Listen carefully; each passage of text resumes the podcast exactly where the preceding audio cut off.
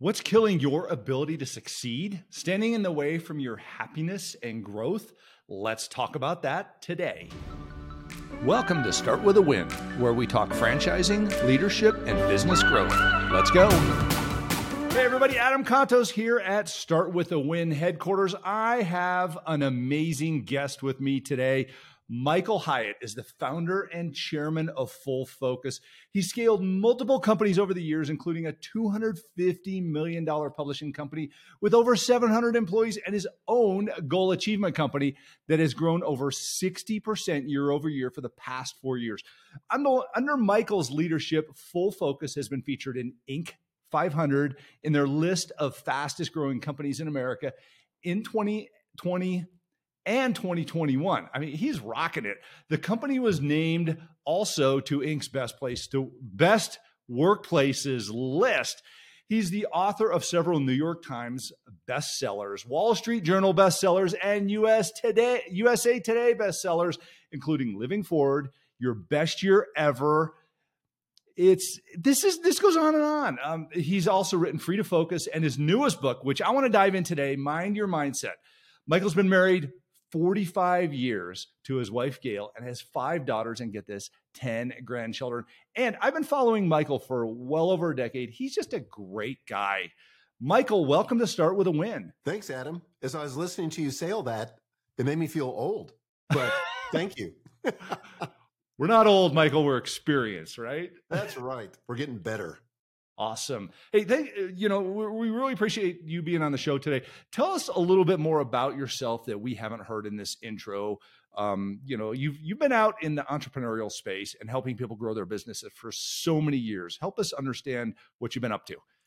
Well, I spent most of my career in the book publishing industry, most recently as the chairman and the CEO of Thomas Nelson Publishers, which we sold to HarperCollins in 2011. And then I made my exit and uh, so I started this company, Full Focus. And basically, we're a goal achievement company. You know, we help entrepreneurs, small business owners really achieve their, their biggest dreams from a career perspective, but not at the expense of their personal health or their most important relationships. We call that the double win, where you can win at work and succeed at life. And that's what it's all about. And this most recent book, Mind Your Mindset, is really kind of the prequel to all of our work. And that is that if you get your mindset right, if you get the thinking right, you know, that takes care about 90% of what it takes to really make meaningful change. I, I love that. We, we always hear this term, it's the stinking thinking. Yes. I remember Zig Ziglar used to talk about that. Yeah, yeah. Zig Zig had a lot of ways of unpacking things in in their most simplicity, and then you actually get into the science that shows success starts with your thinking in your book.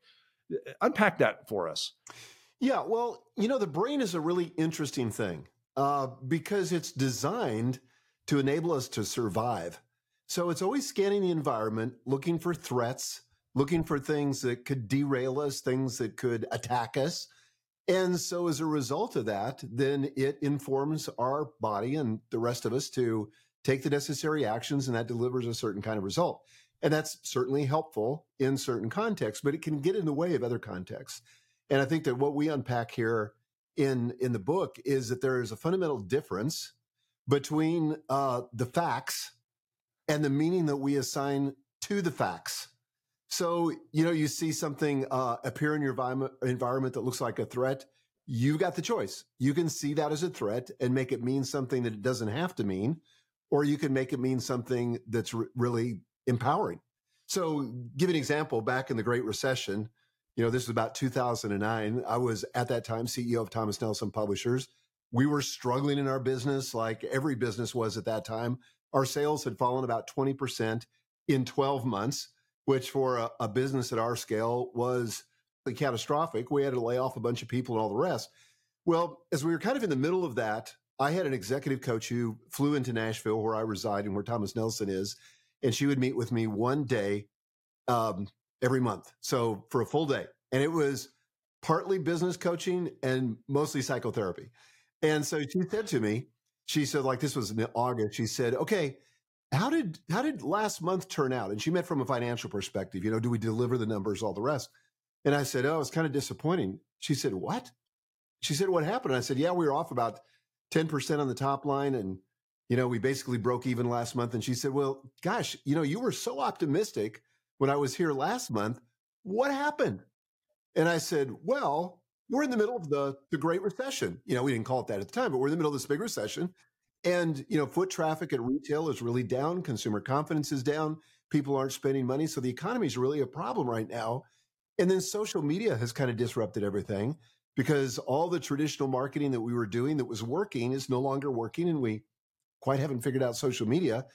And then in addition to that, you know, it seems like the whole publishing industry is going digital with, you know, the onslaught of the Kindle and and all of that. And we we're not sure what that's going to do to our business.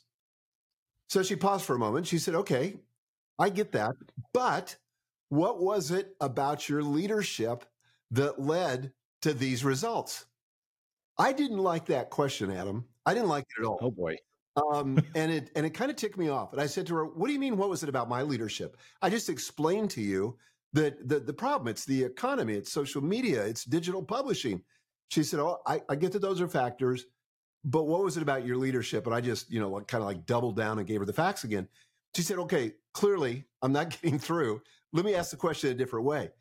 If you could go back 30 days and change anything you did in the way you led the company." would you have changed anything? And I said, oh, absolutely. She said, well, like what? And I said, well, I would have met with the sales team, probably just a short stand up meeting every day to make sure that we were tracking toward our goal. I probably would have went on that big call that we had with Walmart, our quarterly, you know, meeting. And I feel like I could have influenced the outcome. They could have, they would have bought more product. So I rattled off three or four more things. And she said, okay. She said, so what you're telling me is that it was about your leadership. And I went, wow, you're right. Because in my paradigm, the problem was out there. So the facts were we missed our budget. The meaning I assigned to it was it wasn't my fault, it was the environment. When I changed the meaning of that story to where it was at least partially my fault, it was the way that I led, suddenly I got all the power back.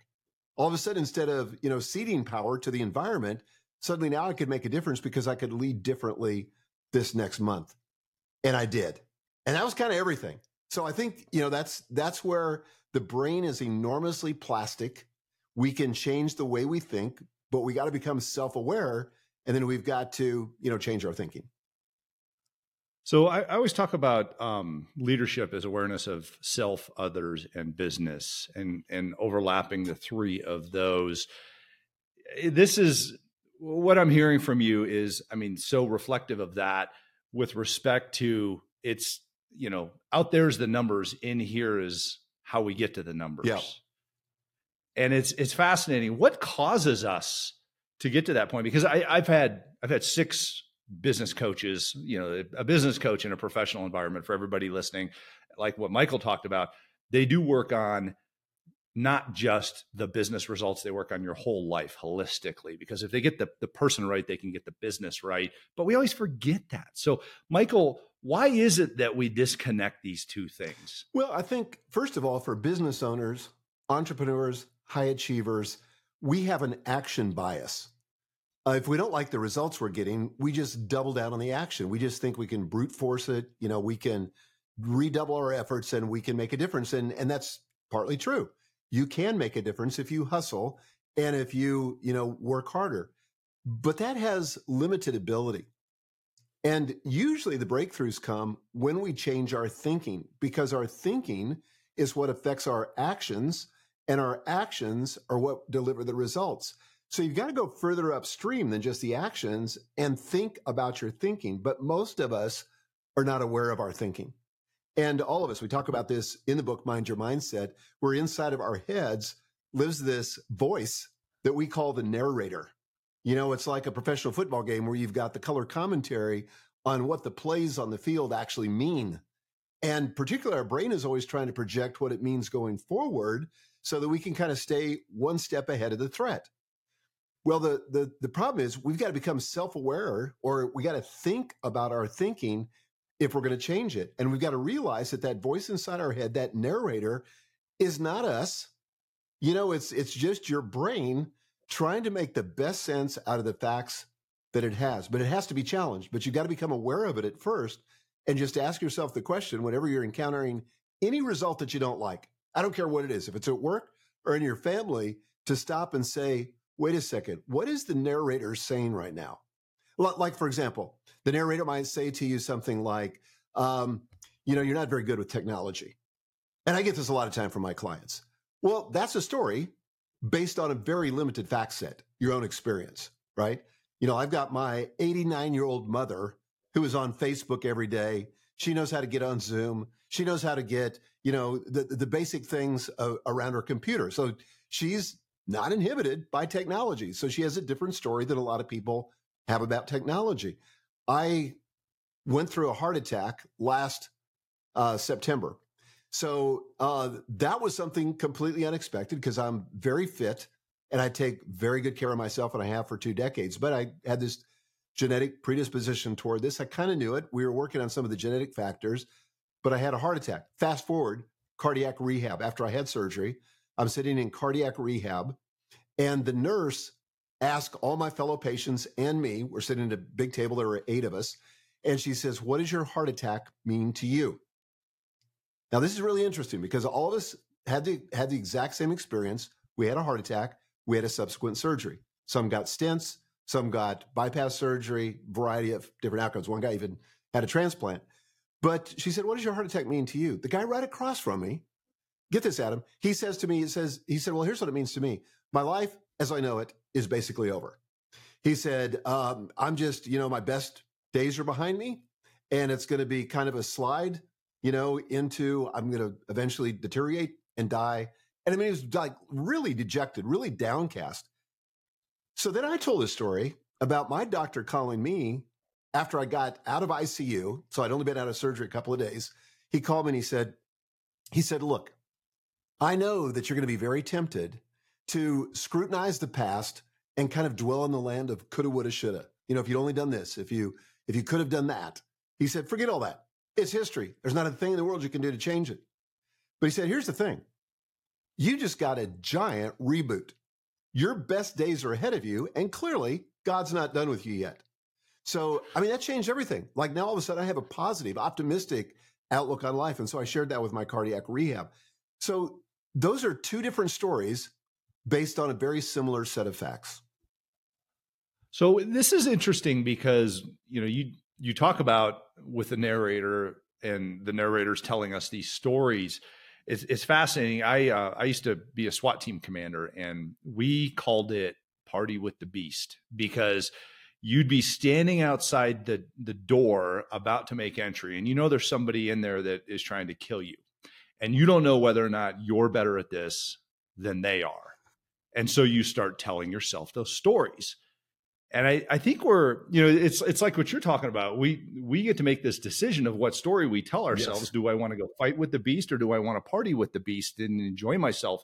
Which opens up this free flow in life and allows us to as you said find those greater successes. So this is coming together really well in my head.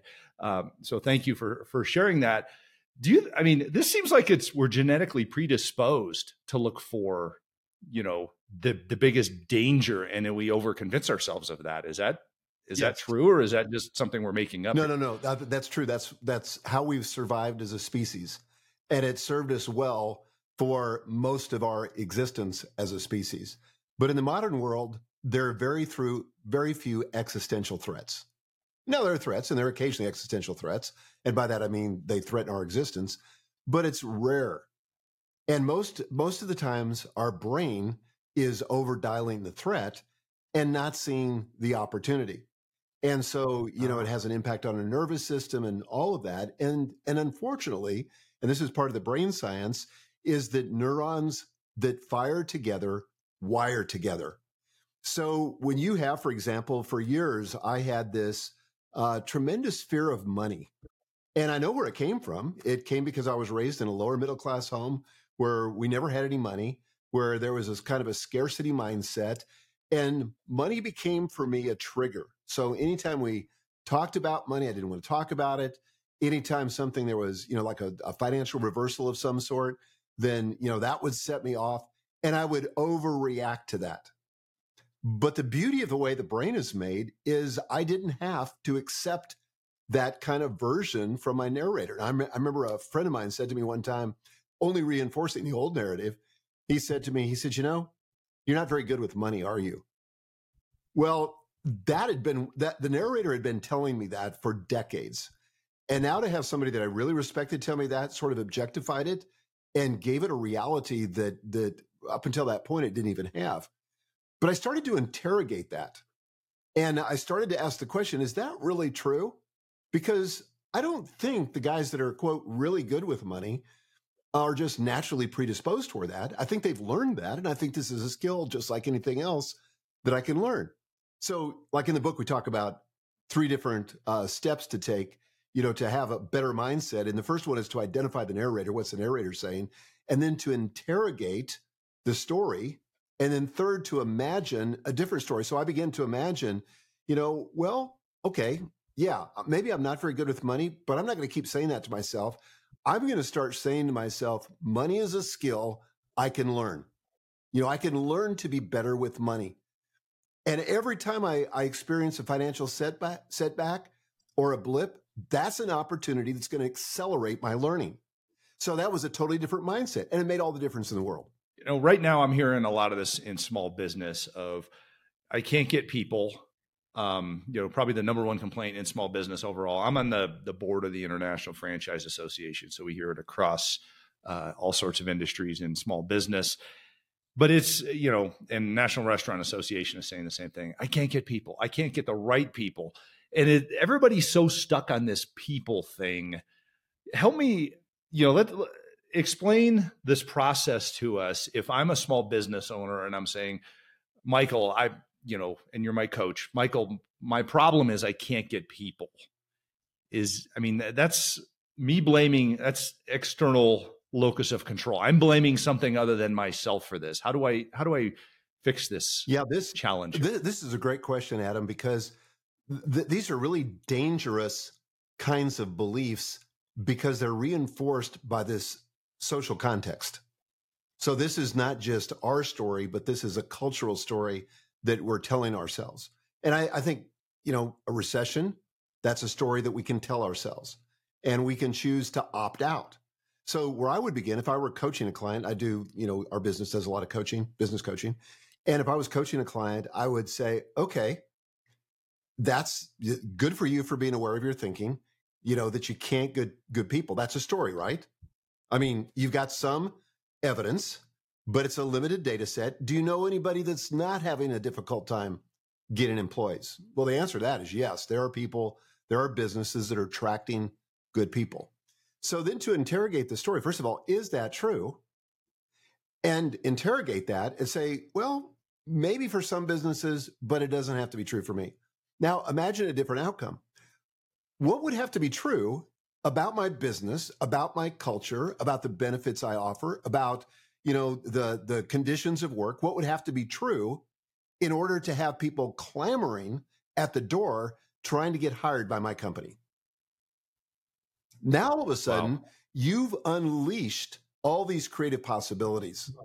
And and this is something we talk about this in the book, Mind Your Mindset, but I like to say, what does this make possible? So whenever you have something negative happen, what does this make possible? I can tell you on this hiring front what it's going to make possible. If you're having a hard time getting good people, this is going to give you the opportunity as a business owner to completely reimagine your culture, your benefits, your work conditions, uh, really the value proposition that you're bringing to an employee. And I and I say to people, you know, you've got to think of yourself as a salesperson. You are essentially selling people on the opportunity to come to work for your company. And what does that have to look like? When we started doing this about five years ago, we needed we knew we needed world class talent in order to really scale like we wanted to scale. We literally created a page on our main website that was for careers, but we built it like a sales page. So we wanted it to have all the bells and whistles of a sales page to sell prospective employees on coming to work for our company so that when they showed up the door, they were already pre sold. And like I said, clamoring to get in. Wow. Yeah, it's, it's fascinating. Um, I have businesses in, in my network, the businesses that we own. We have some that are doing nothing but using that, um, you know, that particular narrative in their head And then I actually have others who are who are saying, I can't.